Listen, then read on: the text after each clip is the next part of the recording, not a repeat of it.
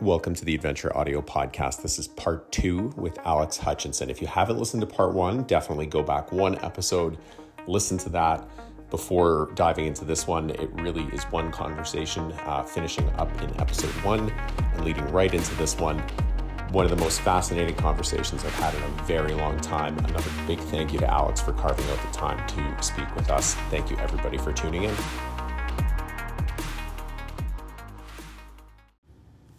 This episode of the podcast is brought to you by the State Bicycle Company, who you can visit at statebicycle.com. State's been supporting the pod for a long time. We love State. They're awesome. The best way to follow along with what State is doing and what they've got going on is to give them a quick follow on social media. So it's State Bicycle Co. And they've got all kinds of new stuff coming out. They're constantly doing like limited editions and collaborations and stuff that is uh, maybe more seasonal. So you definitely want to give them a follow and know what they're up to. And they've recently released a road frame that looks absolutely amazing uh, that is carbon fiber. So that's new for state. So check them out. You can also use code audio100, which will give you 100 bucks off a bicycle, and they have bikes starting at 399. So that is a significant discount. So it's statebicycle.com. The podcast is also brought to you by Duer Apparel. That's D U E R. DUER.ca is where you can visit Duer. Uh, they are a Canadian brand, very keenly interested in sustainability, and they have some of the most awesome looking and comfortable clothing that I have ever seen. It's like a por- performance apparel um, with a little bit of a uh, dressy spin on it. It's awesome. They have stores in Calgary and Vancouver, and you can visit them at duer.ca. Very, very pleased to be working with them and the team there. And lastly, the podcast is brought to you by 4iiii Technologies. That's the number four and then the letter I four times. .com. So 4iiii.com is where you can visit them. And 4iiii, if you don't know them, are a major brand in cycling and uh, they are involved in the world tour. They create power meters, heart rate monitors, all kinds of very, very cool tech. They're located close by to our hometown of Calgary, Alberta, in Cochrane.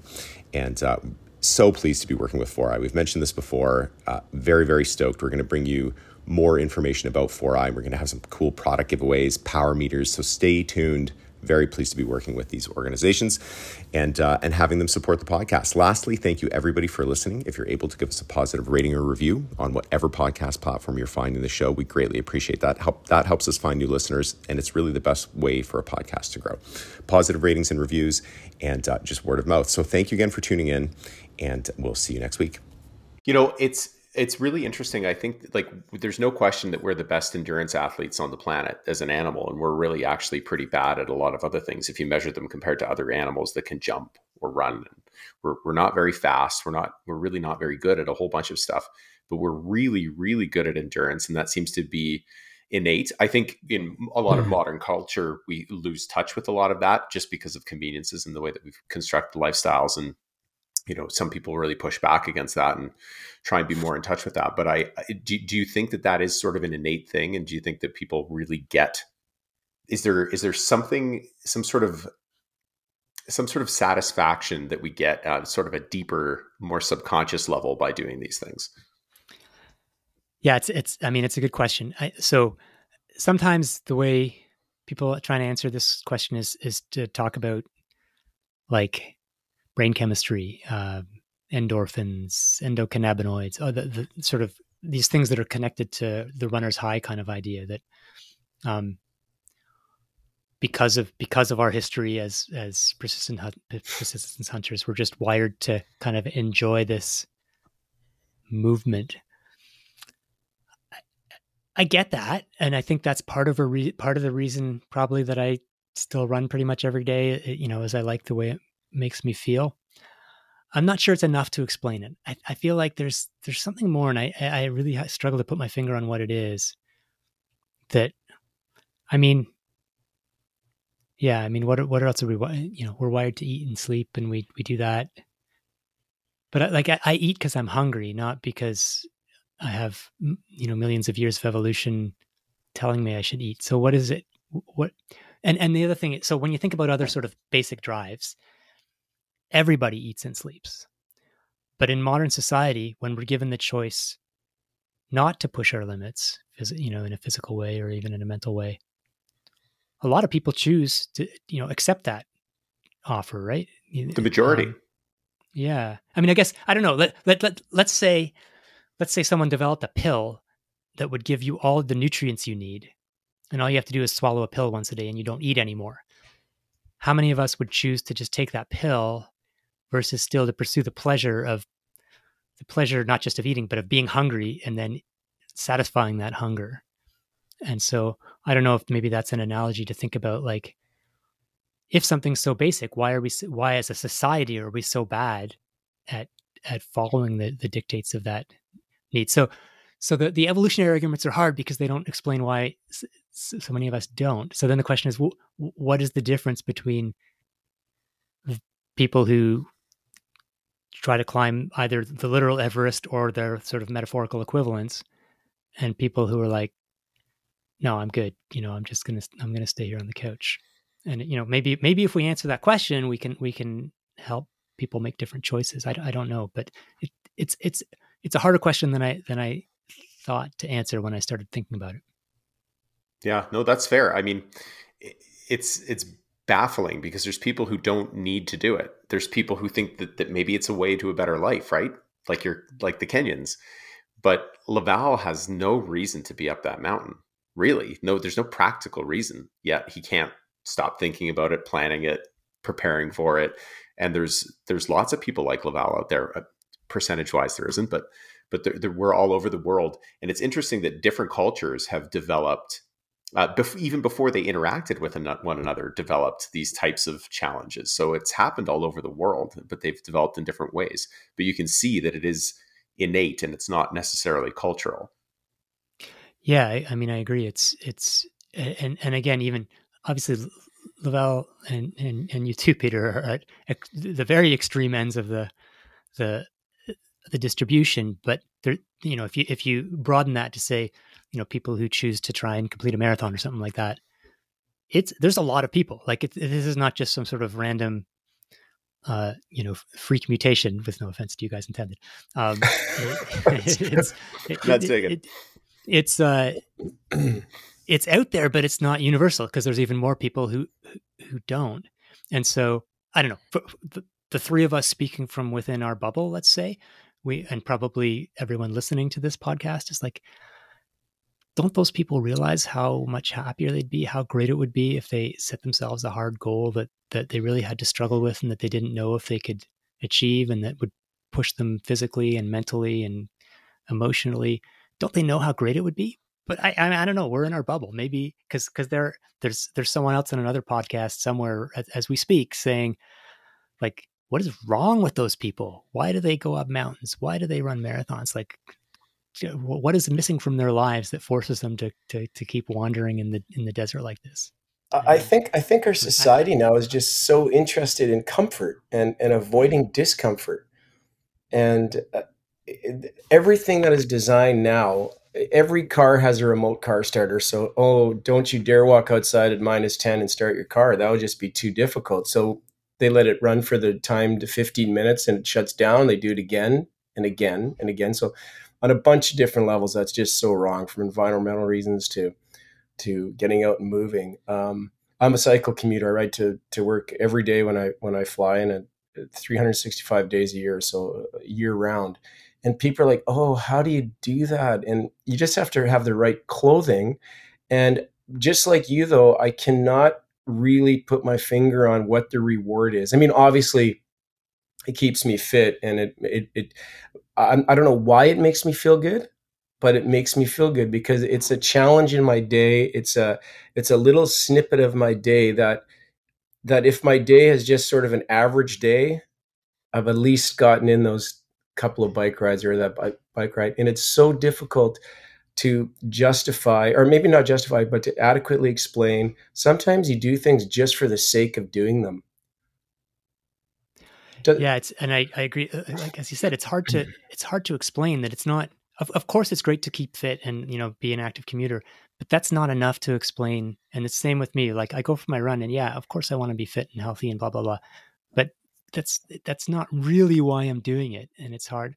I mean, just thinking of like the the the comfort and the choices. And you know, my kids right now, I have kids who are nine and seven, and so there's a lot of things that of course i'm trying to you know instill in them in a in an indirect way but just thinking about even as as simple a challenge as as eating healthily and stuff. And you know there's a million different arguments you can you can give a kid for why they should eat their broccoli. Um but fundamentally the one that i i tend to fall back on is like look it, you, you don't have to like it. I'm not asking you to like broccoli. Just eat it. In life, if you can get in, in into your head the idea that sometimes you should do things even though they're uncomfortable, and you'll be glad you did, then it's going to go way beyond broccoli. It's going to be so useful for you if you're not if you don't have the mindset that everything you do should be pleasurable, because that traps you into a very narrow range of options. You can only do a, very few things if if you want everything to feel good. But if you're just like, sometimes I'm going to decide that I want to do this, and if it feels like crap, because you know they're always obsessed with like, Daddy, what foods do you not like? And I've told them, well, you know, I don't particularly like eggplant. And so last night we had a vegetarian lasagna with eggplant, and they're like, oh, Daddy, we're having the food that you don't like. And I'm like. Yeah, but it makes no difference to me. I'm gonna eat it. I'm gonna eat it. I'm actually gonna enjoy this lasagna. I don't love eggplant, but I don't mind doing things that that make me uncomfortable sometimes. It's fine. It's it's good for me to eat the eggplant now and then because then I'm going to enjoy my cheese later. Uh, it, you know, is so anyway. That's I guess I'm. You sound like you've been here. around my table, though. That's what it sounds like. and my table. Well, yeah, exactly I'm, I'm, glad that I'm not the only one. no, that's that is it. It's we have the same, a very very similar conversation about. Look, sometimes it's your favorite meal, sometimes it's your least favorite, and then there's a whole bunch of stuff in between, and that's a metaphor for life, right? It's just that's how it's going to be. I think the fact that your wife is cooking Broccoli eggplant is lasagna says more about. Uh, I think it says more about your relationship with your wife, Alex, if she cooked it. yeah, well, I, I, I give her credit because I we've been saying, why do I go running every day? Why do I go running every day? Okay, well, if you if you dig deep enough, it's like because my wife goes running every day, and I have to train pretty hard if I want to be able to keep up with her. Oh, so that's good. I, you know, that's so, so good. It's, it's uh, so you can endure you can endure the lasagna. Yeah. Yeah. So are, are you like it's Daniel? Delicious, just in case she ever listens. Yeah, just for the record, are you like? Have you read Daniel Kahneman's book, Thinking Fast and Slow? So so yeah. so he talks about the fact that he literally wrote the book on decision making, but that writing the book on decision making has not made him a better, as George Bush Jr. said, decider. So in your in your education as a as a uh, we're going to call you an endurance specialist has it made you uh, if you would have known what you know today in in may of 2023 that um, back in your mcgill days would you have been far better?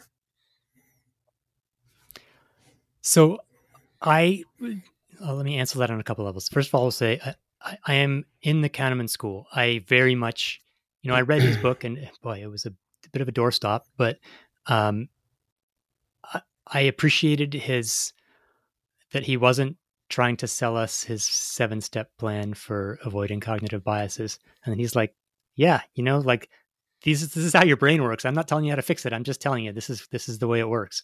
And mm-hmm. even knowing about it, it gives you a little bit of defense. You can sort of see these things. Maybe you can anticipate the sorts of cognitive biases you'll be subject to and try and put yourself in position put not, try not to put yourself in positions where your decision making will be handicapped by those biases. And I, I feel kind of the same way about um you know i wrote this whole book on how our brain defines our limits. And so the obvious question is like okay so how do we tell our brain not to impose these limits so we can go farther? And and the answers are not easy. Now if the question is did writing the book or looking at all this research, you know, change my performance, you know, in the present? Not, not, not a whole lot. Not a whole lot. I, you know, I, I now, I know why I'm a coward in the third quarter of every race, but it doesn't, doesn't necessarily allow me to turn it off. If I had a time machine, would it have made me a better runner in the 90s? In that case, I think the answer is probably yes. But the, the, the point, the point is that to to take advantage of the insights to to say let's and, and, let's say the simplest thing i could have done with the time you know if i had that time machine message is to be like you know young alex get to a good sports psychologist uh, stop snickering do the things they say invest in it like believe in it work on things like uh, your internal monologue like motivational self-talk, things like that, mindfulness. I think that stuff can make a difference. I really do. And I think someone like Eliud Kipchoge, the, the marathon world record holder, I think one of his secrets is not that his VO2 max is super high or anything. It's actually not, I, I, his is probably not all that different than mine from what I understand just on, you know, off the record conversations. Uh, he has, he has other physical gifts, but he also has mental gifts. And, you know, he, he is supremely self-confident, supremely infla- unflappable under pressure. So I think those are skills you can develop. And I think I could have developed them but I could only have developed them if I was highly motivated to spend a bunch of my time and effort working on it seriously. Um, it's it's it's you know when I was a kid there were these public service ads from GI Joe, you know, and, and everyone would end with like the kids would would realize what they did wrong, and GI Joe would say, "Well, now you know, and knowing is half the battle." And the point is, knowing is only half the battle.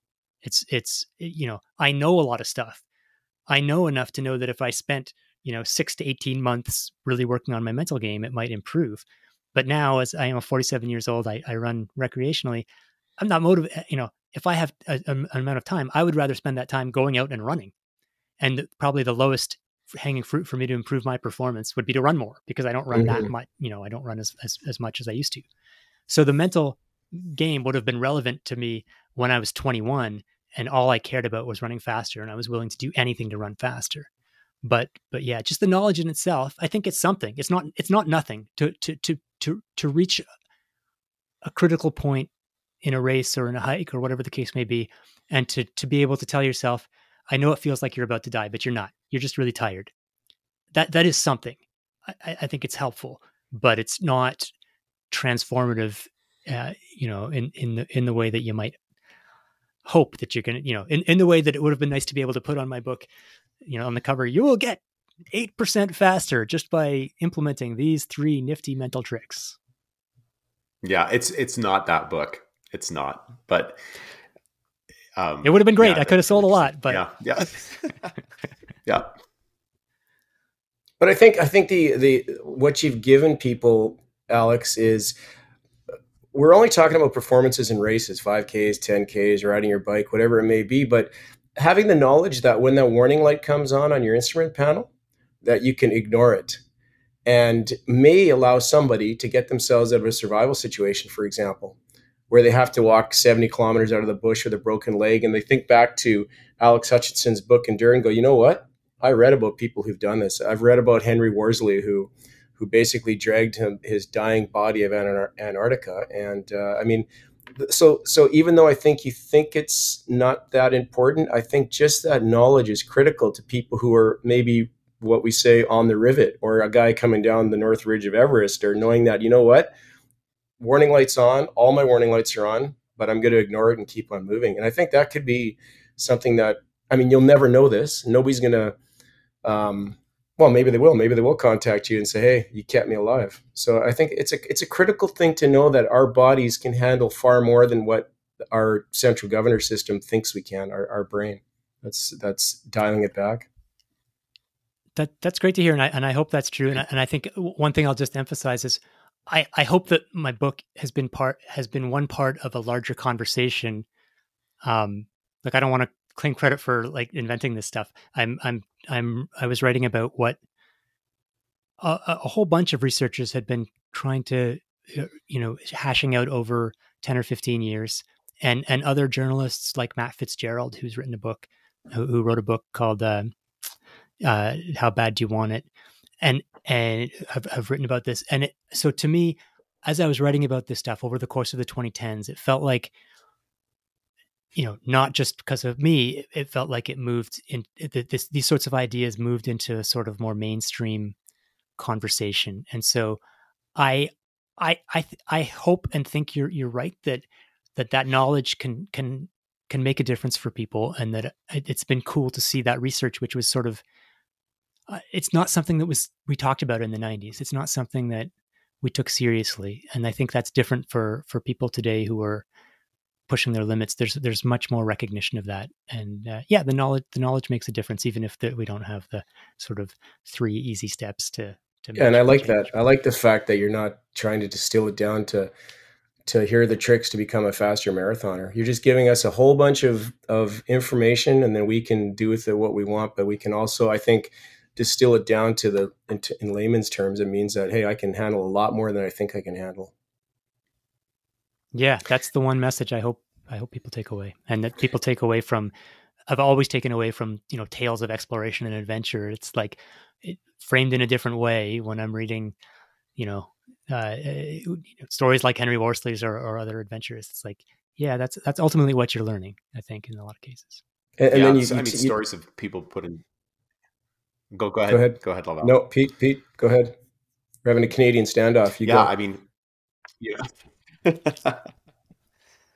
it's um like stories like uh, between a rock and a hard place. Aron Ralston's story, uh, the Andean plane crash, uh, into thin air. Um, Laval's story, like the, these stories of people being in, thrust into circumstances that are just so wild, and they just if they had been described to them, they would they they would not believe that there was any way that they would come out of that, right? But so these these are practical examples of people being pushed to a space where they they need to do something, right? Um, and uh, and and endure. And it's really interesting. And then some of us choose to go and manufacture these circumstances for ourselves to see kind of what we're made of. And uh, like my advice to people is always whatever your thing is so if it's running and you've never run more than a 5k and that was really hard and it was a big goal i say like go four times what you think is hard and then go try and do that right? Like go run a half marathon. And see because you could do it. You could do it and people can. And they don't they don't know that right? It's like david goggins 40% rule. Like you're probably when you think you're done you've probably done 40% of what you think you can do. I, totally agree with you, but I still have to laugh because I was I was nodding along and thinking, yeah, because he was going to say, yeah, try and go ten percent more than what you can do. You you can go an extra. No, go 400 times or four times 400% what what you've done for okay everyone's got different um it's it's it's like my, my wife and i when we're either of us is coming back from injury you know i'll be like okay i'm gonna I, today i'm gonna take three steps tomorrow i'm gonna take four steps and that's like, a bad injury like, yeah in two years you'll be running around the block and and then meanwhile she'll be like well I, I've, I've just had my hamstring reattached surgically so i'm gonna take tomorrow off and then i'm gonna run a marathon we, we have we have d- different ways of pushing our limits, but it but the, the, the philosophy is the same that you should you, you you should try and reach beyond what your what your grasp is. And I mean, I had so I had an interesting I'm for a, a, a project I'm working on. I actually I was interested interviewing some cognitive psychologists who study sort of how the brain works, how it handles risk and uncertainty and things like that. And I, I was asking this one guy about uh, his research, but then the end I was like, so like do you have any explanation for like why do I want to go out into the wilderness and paddle a canoe or carry a, a, a backpack or run a marathon or whatever? And one of the things he said stuck with me is like, you know, like we're not born knowing our limits. The only way no no one tells you what your limits are. You can only discover your limits by encountering them. Um, and this was, you know, there's a, a comment from a, a, a, you know a computer scientist, not from like an Everest climber but it was it really stuck with me and and and that's i i feel like for those of us who uh, are unlikely to get stuck coming down the north side of everest um, we're still curious about how will we respond if something it, you know if we are called to push to our limits. And so i think a lot of the things we do you can like whether it's running a marathon or, or going you know backpacking a hard backpacking trip or something we're sort of rehearsing. We're saying, well, what happens when the going gets tough? What do I do when something goes wrong or some, you know, where, where, when I meet an unexpected challenge? I think that's the key, not just the expected challenges, but the, what I, something that I wasn't expected. How will I rise to the occasion? And so we're, we're trying to discover, um, yeah, how, how, how we'll respond to that, that, those sort of limits, uh, rearing their ugly heads. And the limits that we're talking about, we're talking about some, some like oh, there, Canadian standoff. Go ahead. Three, uh, three we Canadians. A, we have a small delay, I think. Yeah. Um, when you uh, when we contest. talk about when we talk about limits, we talk about these iconic things. We're talking about Everest. We're talking about um, you know into thin air, 127 hours. The guy who cut his own arm off. And but when you think about, I mean, we're all three Canadians. When you think about the history of Canada when the Europeans arrived here, and some of the feats of endurance that for example, a voyageur would leave, I'm sitting in Montreal, and I would leave Montreal and paddle all the way across the prairies into the northeastern corner of, of Alberta, spend the winter and paddle back. I mean, these were incredible feats of endurance. The guys that would, I can't remember the Scottish uh, explorer who named the Boothia Peninsula up in Nunavut, but uh, one of his journal entries was it was in the wintertime, walked 700 miles, shot one moose. That was it. That's all we know about his walk. Which today today would be a Netflix series. Yeah, I mean, those guys they didn't have Gore-Tex. Like, you know, I whenever I'm out in the backcountry, it's like, man, this is really hard. I can't believe I'm such a tough guy. I need to get back into my, you know, 200 gram tent and yeah. and uh, you know onto my thermarest so I can re- recover from that day. It's like, I mean, and the bugs that they dealt with, like, yeah, it's I I, I love reading those old explorers journals. So and I do think, hard. Um, yeah, and I think there's something not to not to be too parochial about it, but growing up in Canada, you know, I grew up in uh, Toronto, in a city of four million, but there's there's something, you know, there's something in the national psyche that that Eh, remembers those those fur traders and value and sort of values that kind of willingness to go and you know get lost in the wilderness. I, I guess there's just a lot of wilderness around, even if you're in a big city like Toronto and you feel like you have to know well how would i how would i handle it if i was in that wilderness? What would i do? Would i be able to survive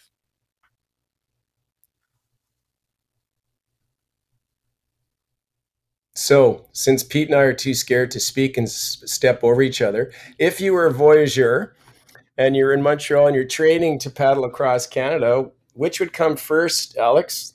Cardio or weights? I, am cursed by that book title um,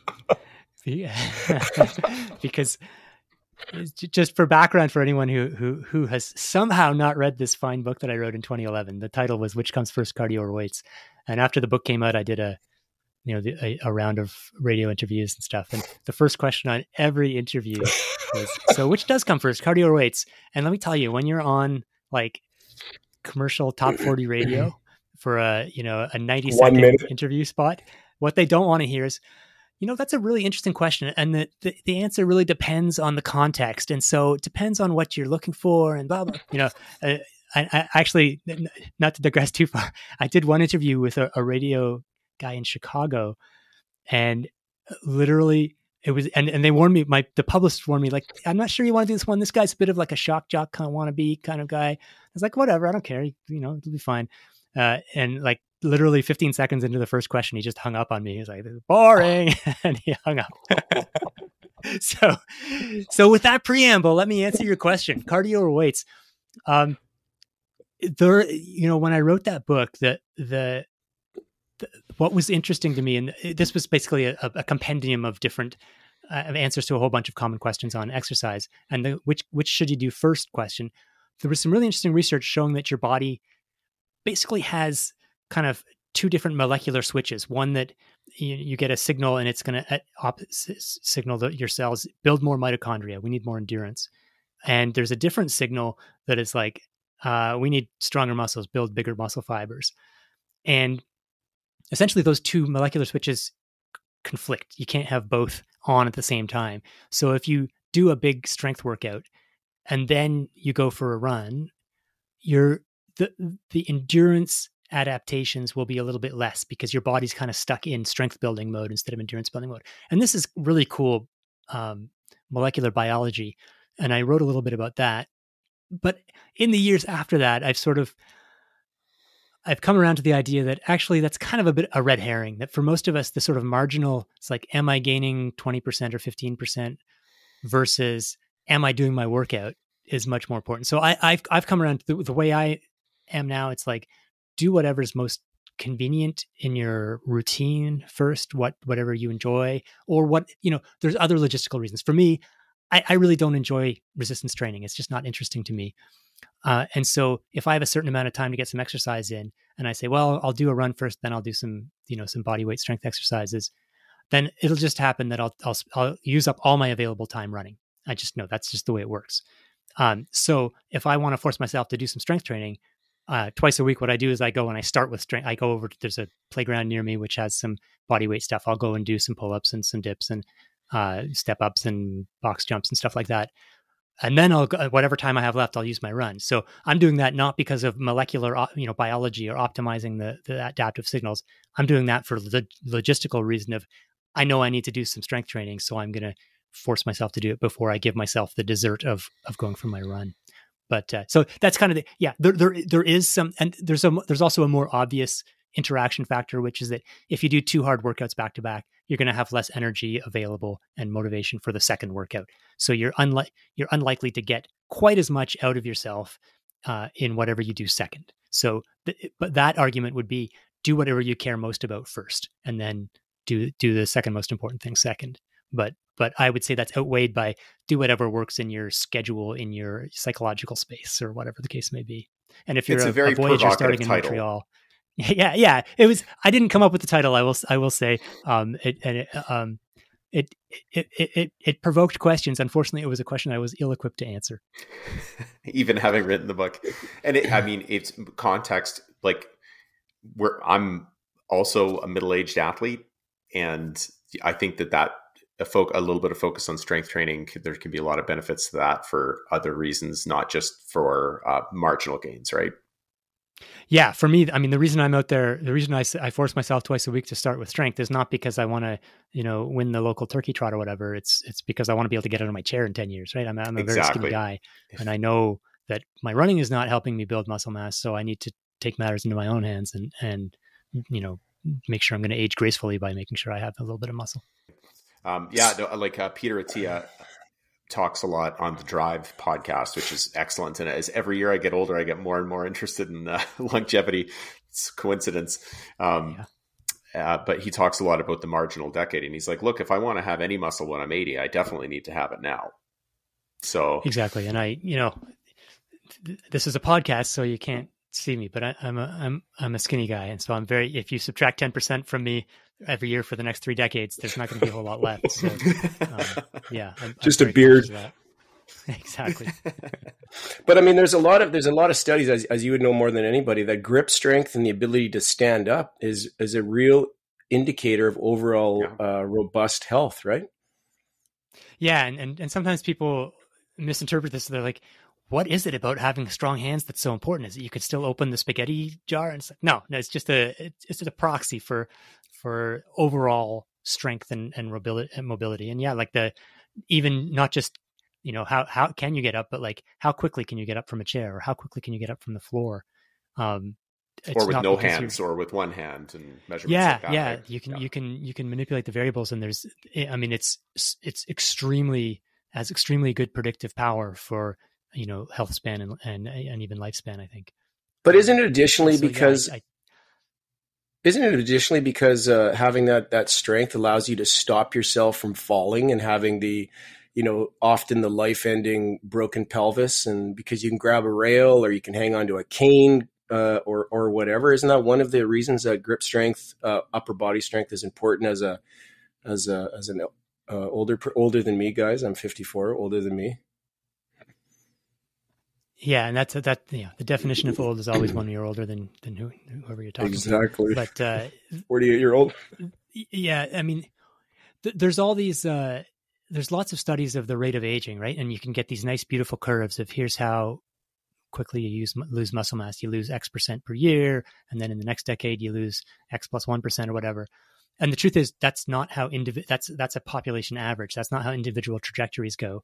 And for the most part, the individual trajectories, and I'm going to wave my hands here in a way that will be totally useless to anyone listening to this, uh, is a gradual decline. And then you have something that causes you to, to be inactive for three weeks or whatever. You, you know, you, you go and have your, your prostate surgery or whatever. And so you have a big drop and then you get healthy again, but you never go back to where you were on the curve. And then you have another gradual decline. So instead of a semi steep gradual decline, you have like shallow decline, drop, shallow decline, drop.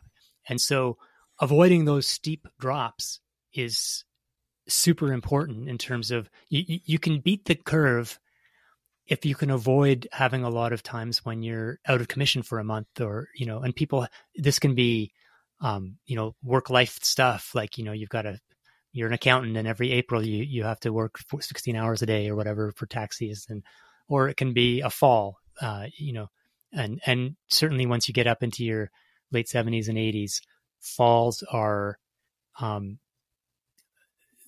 the, the, I mean, they can be serious. They can obviously be serious in their own right, but they, the, but the real key is you, you lose, even if you recover, you don't go back to where you were. So avoiding those falls is, is super important, but also, you know, be, so that's one factor, but I think just more generally, um, it's surprising there was a nice graph that went around from a researcher went around on Twitter a year or two ago that just showed typical rates of decline for VO2 max, which is um, you know a measure of aerobic endurance, and the typical the um, the the level required to do things like climb a flight of stairs or you know walk down the street or whatever.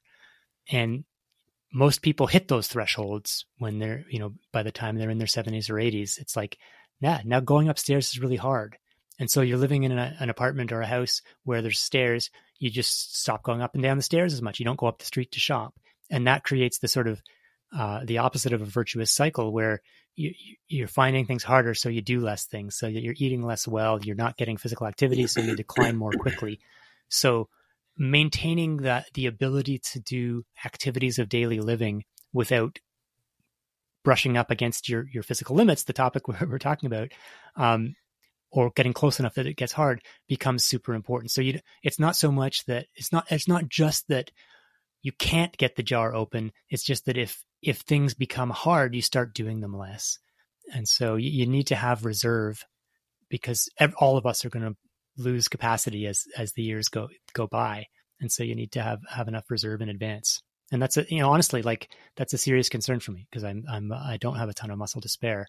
And so I feel like I, you know, I'm still very capable and fit and all that stuff. But I, I still have to remind myself, it's like, what happens if you lose 20% over the next two decades? Um, will you still be able to do the things that are important to you?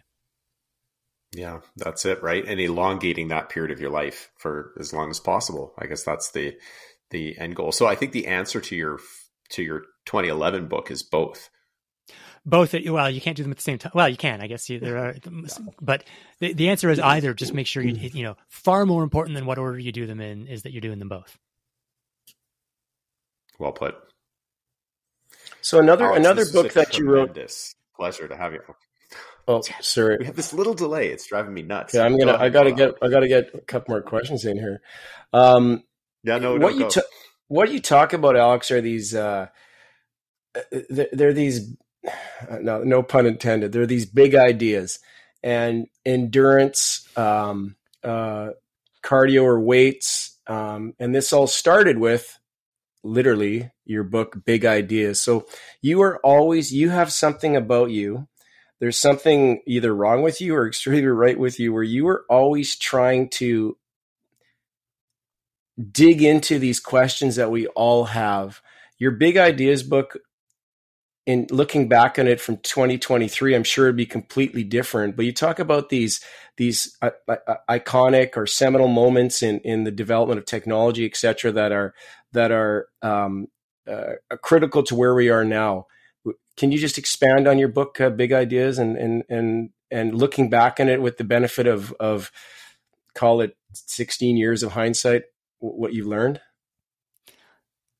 yeah, wow, you you went deep into the archives. Almost nobody knows about that book anymore. Um, but Big Ideas was uh, it grew out of a Popular Mechanics magazine article that I wrote, where they had asked me to identify the 50 most significant inventions of the modern era. And so to do that, I I contacted people at you know history of like academics studying the history of science and technology, and people at science museums, and all sorts of. I, I assembled this big panel from all over the world said, what are the inventions that really changed our our world? And I ended up defining the modern era as since the transistor in 1947. Um, and and then the article was fun, and I had a ton of research. So then we expanded it into a book. Let's forget 50, let's do 100 and make it a book.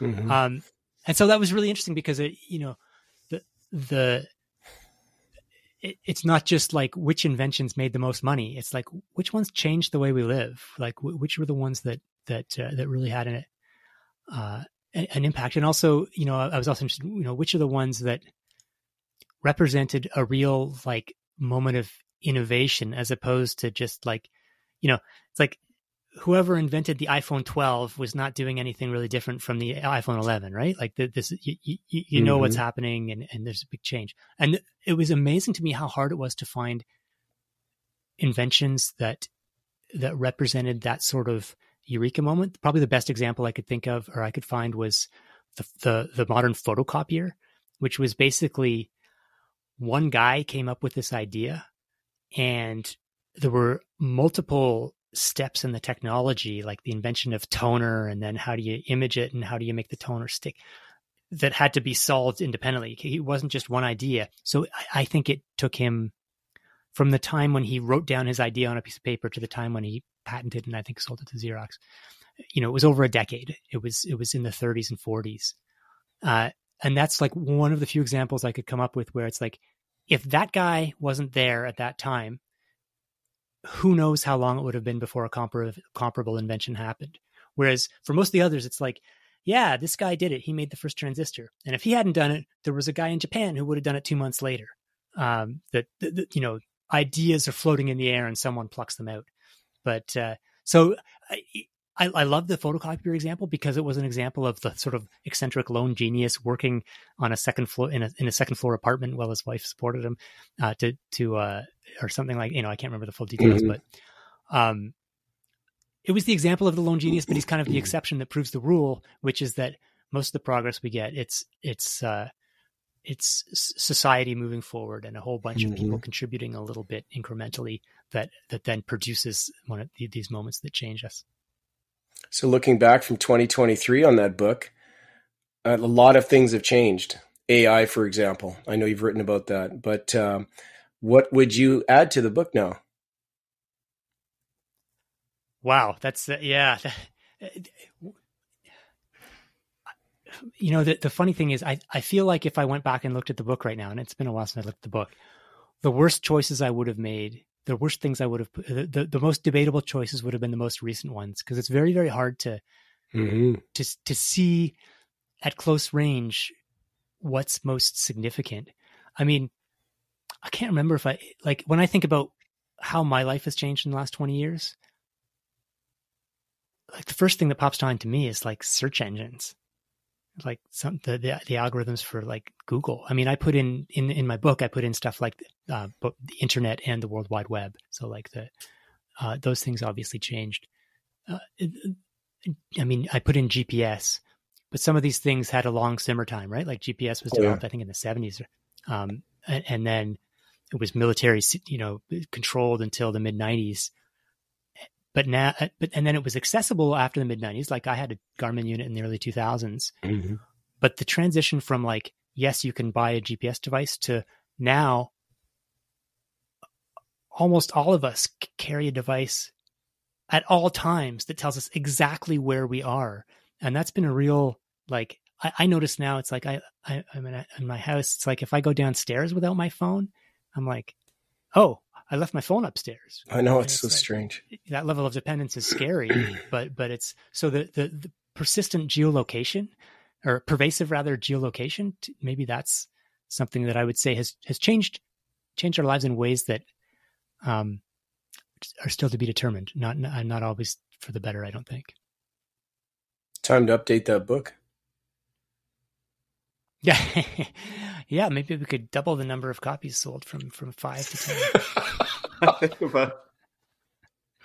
well, you know, you one thing you hundred percent at least on that one. five to ten. That's right. What, yeah. uh, quadruple. Let's quadruple that. you, you mentioned the Sony Walkman in it, and you are wearing earbuds, and that probably came from the Sony Walkman, the development of that. I mean, we all now if you're uh, when I'm running the city, I, I, when I'm running trails, I, I never listen to music or podcasts. But when I'm running in the city, I always have my earphones in.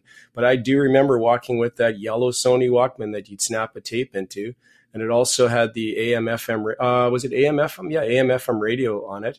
That thing was uh, was a life changer. You know what's funny is uh, so my I'm I'm inflicting on my kids. I'm I'm we're I'm reading to them my favorite childhood books um, which um, the series we're reading right now is the Gordon Korman books, which I grew up on, and we have a, I have a, a box set of the of these seven books about Bruno and Boots, which is Gordon Korman's character, that was updated. I don't know, like 10, 15 years ago. And they've made they've they've updated the text in ways that will make it more accessible to m- modern kids. So and you can see because they did it uh, on the cheap, you can see the font changes when they've made changes, and so it's really amusing to me to see the way the things they've felt necessary to update, and and the fact that since it was updated 15 years ago, it's already dated. So there's a book that I, the Gordon Korman book that I just read, where it's like in the original book in written in the early 80s, it's like the guy always has his AM FM transistor radio that he's always listening to. And they've made it modern that now the guy carries around his Discman. And my kids don't even know what a compact oh, yeah. disc is. And it's like, so now it's now it's modern, mm. but it's it, that's how fast technology changes. They they they they try you know they they have to update the books every five years if they want them to feel current to kids.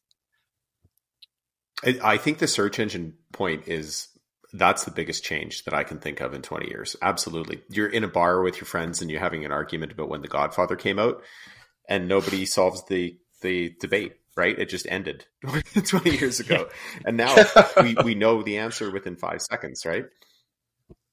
Yeah, yeah, and and so that you know, I mean, obviously AI is going to be interesting to see how, where where all that goes. But the, the, search engine itself, I mean, as a journalist, look like, oh, jeez, I I started as a journalist Can't in 2005, it's it's hard for me to imagine how anyone could have done my job without the accumulated knowledge of eh, of civilization just at my fingers. It's like simple dates, you know, yeah. random facts. You, what do you do? You like you go to the library and you, you read an entire text just to find out like when the Battle of the Boyne was or whatever. Like you know, I it's, it, I, I, guess I just can't conceive of it because I never I never lived in that previous world. But I did I did live as a you know as a student in the pre in the pre Google world, and and uh, well, yeah, just traveling, it, just traveling was crazy. Remember, we used to. I, I, don't know if you guys are old enough, but when I started backpacking around the world and stuff as a, as a uh, in my early twenties, you had Lonely Planet guidebooks,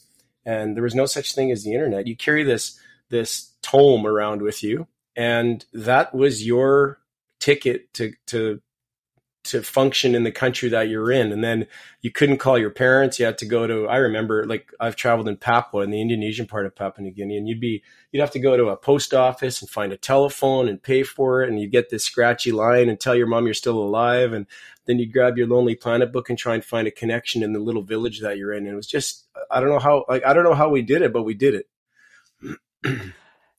yeah. And, you know, it's funny. I, I, we're, we're going to renovate soon. And so I need to get rid of a whole bunch of stuff. And now that you've said that, it's like, oh, that's something I can get rid of. I have a shelf full of Lonely Planet and rough guides to, yeah. to, to, various places that I went to like 20 plus years ago. And, uh, I mean, it's, yeah. So then everyone's going to the same restaurant because everyone, you know, there's only one guidebook to this town. And so right. all the backpackers are like, well, I need to go to this place because it's the, so it was terrible in a way. But like, I think about now, you know, I, I did a I did a, a backpacking trip last summer in Newfoundland, which was pretty cool. And it's like, no matter how remote the trip you well, okay, not quite there, but within certain limits, no matter how remote the trip you do is, someone has put up a travel blog about it, and probably ten people have, and it has pictures. And so it's like, now, I'm I'm not going to get halfway through that trip and realize, oh my god, I needed to bring crampons because now I know. But I'm also not going to get halfway through that trip and discover, turn a corner and see like an amazing waterfall hidden around the corner because someone like, I already knew about it. I know, I know. It kind of so, takes away from it though. There's there's definitely something lost. Yeah, yeah, yeah. I, I, mean, I was doing add, it's additive and subtractive at the same time. Yeah, it, it is because yeah. another you can look. I mean, I could look on Strava and there'd be segments all over. yeah. right. Yeah, Even in your you think you're cutting. You think you're cutting a new stuff. trail. Yeah. Yeah. yeah. So I mean, look, I, a lot some of these trips I wouldn't have gone on. I wouldn't have the courage to go on if I if I didn't have the paths of uh, of others mm-hmm. to follow. And you know, I'm the kind of guy who, if I'm uh, dropping my kid off at a birthday party across town, I'm like using Google Earth to try and figure out where the entry to the parking lot is, so that I won't miss it on off the highway and have to like. Mm-hmm. So I'm. It's not that I don't value the ability to get information um, in advance, and I do it probably obsessively, but the, the, the, I mean, this is in a sense what pushes me farther into the backcountry. I need to go someplace where I can't find all the information in advance, where I don't know what it's going to be like around that next corner. So as we're wrapping up here, let's talk about what you've got next planned. Uh, either backcountry stuff, maybe you've got a top secret book that you can tell us. We won't tell anybody about. What What else do you have? Uh, what's on your front burner right now? so, front burner, and the reason some of the stuff that we've been talking about today, uh, you know, is is right in the wheelhouse of I'm writing a book on exploring.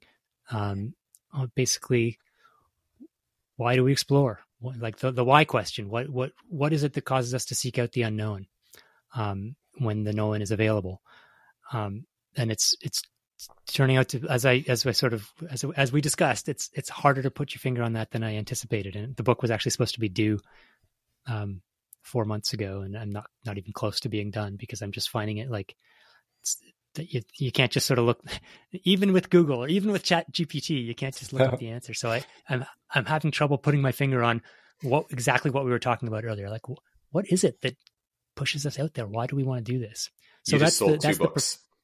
Yep. Yeah. Yeah. Well, let's hope. Let's hope. well, I'm like, I'm going to be all over that book, and I know Laval will be too. Fantastic. I'm well on my way to quadrupling my my goal. but uh, yeah, so that that's the professional thing. Uh, th- this summer, um, I'm gonna uh, paddle the the Missinaibi River, which is a, a, a classic one in northern Ontario. That it leads all the way to to James Bay. I'm, we're not going to get that far because we don't have enough time. And uh, going to do a little with the family. We're going to do a little hut to hut hiking in in uh, Austria in the Alps. So wow, sounds like a great summer. So I'm not going to get a lot done on on on the book, but uh, but I'm very much looking forward to to both those trips. Well, this has been great. Go ahead, Pete. Good for you. Thank you for doing this, Alex. Like, what a pleasure. Um, I've been reading your stuff, consuming the content that you've been putting out for a long time. Laval has obviously done an incredible deep dive and is also a big fan. Um, it's right in our wheelhouse. So, so interesting. And we just really appreciate you making the time to do it with us. Well, it's been a, a super fun conversation. I'm delighted that uh, Big Ideas still lives on in at least one mind. So uh, that that's uh, that was a super uh, super surprise question. I appreciate that. But yeah, no, t- ton of fun. Really nice to, to, to talk with you guys and uh, and to to chat with kindred spirits. Alex, if you are um, able to come we, back out to Calgary, hopefully with um with the be- benefit of a little more time, let us know and we'll uh, we'll get you out for a run in the River Valley here or something. That would be awesome. I, I would or better yet, better yet in the mountains. Yeah, we hope to have you on again, and I want to close out by uh, by reading a quote to you. You probably figure out who it is, but uh, they teach you there's a boundary line to music, but man, there's no boundary line to art. Charlie Parker, and uh, he's a famous alto sax player, as you know. And uh, I think it's a perfect way to say that you are a virtuoso at sharing information. Um, you give us so many new ideas, and uh, it's been just a real joy to follow you over the years and uh, to speak to you today. So thank you very much. Thanks, guys. I appreciate it. Thanks, everybody, for listening. We look forward to bringing you more conversations very soon. Another very heartfelt thank you from both Laval and I to Alex for uh, making the time to speak with us. It felt like like three old friends catching up. Uh, what an awesome, awesome storyteller and conversationalist huge honor. Hope we get to meet uh, you in person soon, Alex, and uh, maybe go for a run. Thank you, everybody, for listening. We really appreciate you carving out the time to do so. If you're able to give us a positive rating or review on where whatever podcast platform you're finding the show, or on social media, that helps us reach new people who might be inspired to uh, join our listenership. So, thanks so much for being part of our community, and we'll be back soon.